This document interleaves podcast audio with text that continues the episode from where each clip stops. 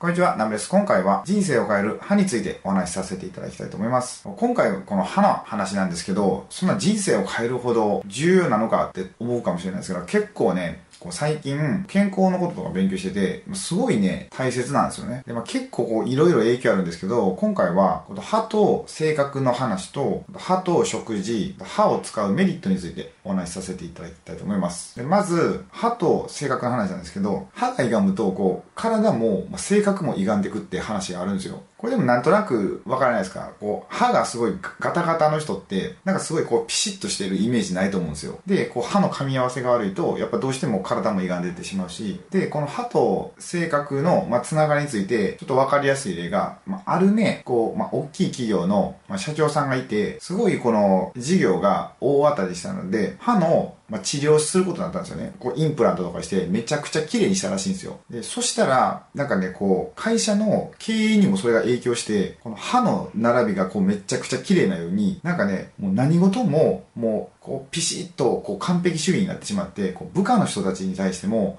もう完璧を求めるようになってしまったんですよ。で、そしたら、その企業が、だんだん傾いていったっていう話があるんですよね。だからその、歯と、まあ、自分の性格、その性格からその会社にも影響が出ていったってことですね。次の歯と食事なんですけど、まあ食事っていうかまあ健康ですかね。これが、これ漫画のバキキですかね、なんかの漫画で読んだと思うんですけど、この歯の本数と食べるこう食事の割合っていう話があって、こう人間の歯って、まあこの親知らずをなしで臼歯が16本あって、剣歯が4本、で前歯が8本。で、臼歯っていうのが穀物などこうすりつぶす歯で、で、剣士ってこう、まあ、尖ってる歯あるじゃないですか。これがこう肉を引き裂く歯。で、前歯っていうのがこう野菜を細かく切る歯になっていて、で、このまあ3種類の歯の割合っていうのが、臼歯が4、対剣歯が1、対前歯が2になってるんですよ。これをそのままこう食事にも考えることができて、まあ、4はこうお米とかの雑穀類食べて、1が主菜とか、まあ肉とかを食べたり、で、2っていうのがまあ野菜とか副菜ですよね。こういう風な割合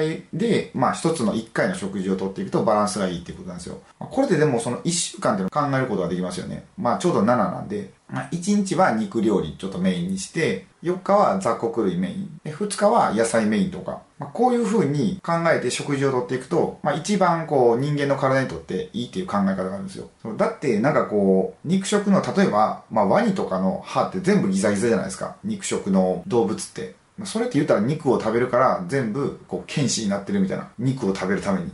だから人間がそんな歯をしてないのに肉ばっかり食べたら、やっぱりそのおかしいってことなんですよね。これ美容師の、まあ僕が美容師した時のあるお客さん話なんですけど、そのお客さん男性の方だったんですけど、すごい、まあ、花粉症がめちゃくちゃひどくて、あとまあアトピーとかまあいろいろこう体に問題を抱えてたんですよね。で、それがまあ一人暮らしの時で、まあ好き放題に食べたりしてたわけですよ。まあ肉すごい食べたりとか。こうでも、こう結婚して、なんかね結婚したらすごい、僕まあ三重県に住んでるんですけど、めっちゃ山奥に引っ越したらしいんですよ。もう本当に超田舎に。そしたら、まあ、奥さんが結構、まあ、ベジタリアンというか、まあ、肉をあんま食べない方で、で、しかも、そこの田舎に越してからは、なんかね、奥さんが近所のおばあちゃんとかと一緒に、こう、裏山に行って、その木の実とかキノコとか野菜とか、まあ、いろいろ取ってくるらしいんですよ。で、その取ってきた、まあ、木の実とかでなんかジュースを作ったり、そういうのを飲んでたんですよ。で、それで、その先言ったみたいに、まあ、肉の割合がすごい減ったんですよね。1週間に1回か、まあ、10日に1回も出るか出ないかぐらいまでになって、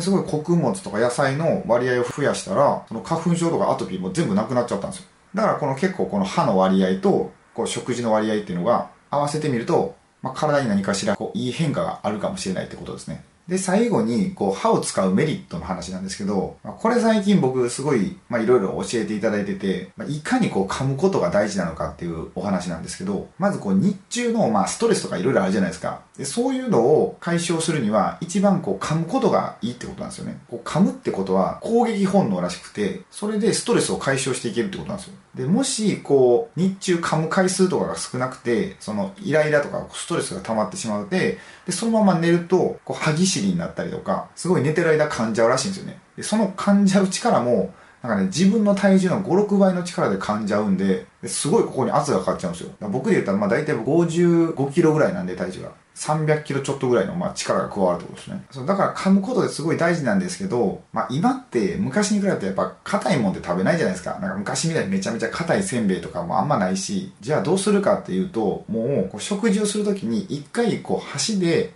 口に何か入れたら箸をこう箸置きに戻すと。で、こう噛んで、もぐもぐ噛んでから、なくなったら次もう一回箸を取ってご飯を食べると。で、また置く。これが習慣化できたら、すごいね、噛む量が増えるみたいですね。それでもなかなか忙しくて、まあ、そんな噛んでる時間がないって場合は、まあ、僕が最近してるのが、こんな感じで昆布を短く、まあ、切って、もう食べやすいサイズにして、で、日中こう持ち歩いて、なんか時間があったらもう噛んでるんですよ。で、まあ昆布って硬いから、すごい噛まないとダメじゃないですか。だからこれで噛む回数を増やしていってるって感じですね。そう、この噛むってことで、こう子供の頃の話をすると、なんか爪を噛んでる子って結構いないですか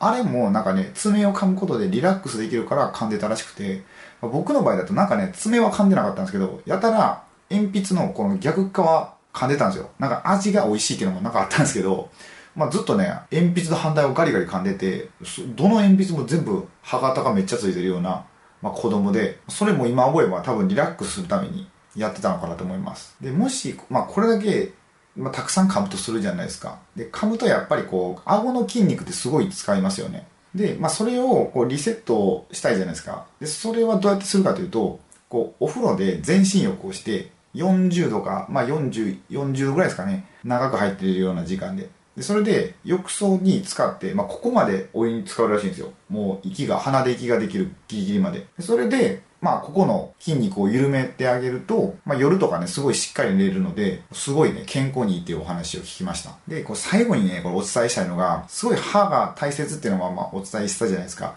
それでもその歯がなくなってしまったら噛めないですよね。で、絶対できるだけ自分の歯がいいじゃないですか。で、その自分の歯をすごい強く、まあ、いつまででも使えるようにしておくっていうのが、古代の中国の医学書に書かれている陰進法という健康法があるんですね。これってなんかあの真の時代から続いてるらしいんですけど、この歯のことだけじゃなくて、この僕たちのこの体の全部の若返りの秘訣があるらしくて、中国のこの仙人が不老長寿のためにやってたっていう健康法なんですよ。で、そのまやり方、ま超簡単で何をするかってこう唾をすごい飲むってことなんですよ。このたくさんの唾を飲み込むと、すごいね、もう体にめっちゃいいこといっぱいあって、まず歯がすごい丈夫になって、まあ、頑丈になる。で、胃腸が丈夫になる。あと、会食改便。あと、目が、こう、瞳が潤う。あと、髪の毛のこうパサつきが抑えられて、髪の毛が潤う。まあ、総じてこう、若返るってことですね。これが、こう、仙人が不老長寿のためにやってた、まあ、健康法みたいで、だから唾をいっぱい出すためにやっぱいっぱい噛まないとダメじゃないですか。そう結果として、硬いものを普段からよく噛むと。まあ、そういう習慣を身につけておけば、まあ、知らず知らずの間にこの陰進法というのはできるんじゃないかなと思います。ということで、今回の動画はこれで終わりたいと思います。もしこの動画がお役に立てていただければ、グッドボタンやチャンネル登録をお願いいたします。チャンネル登録をしていただく際は、最新の投稿が通知されるように、ベルマークをオンにお願いいたします。また、ご質問やご感想がありましたら、コメント欄へお願いいたします。ということで、最後までご視聴いただきありがとうございました。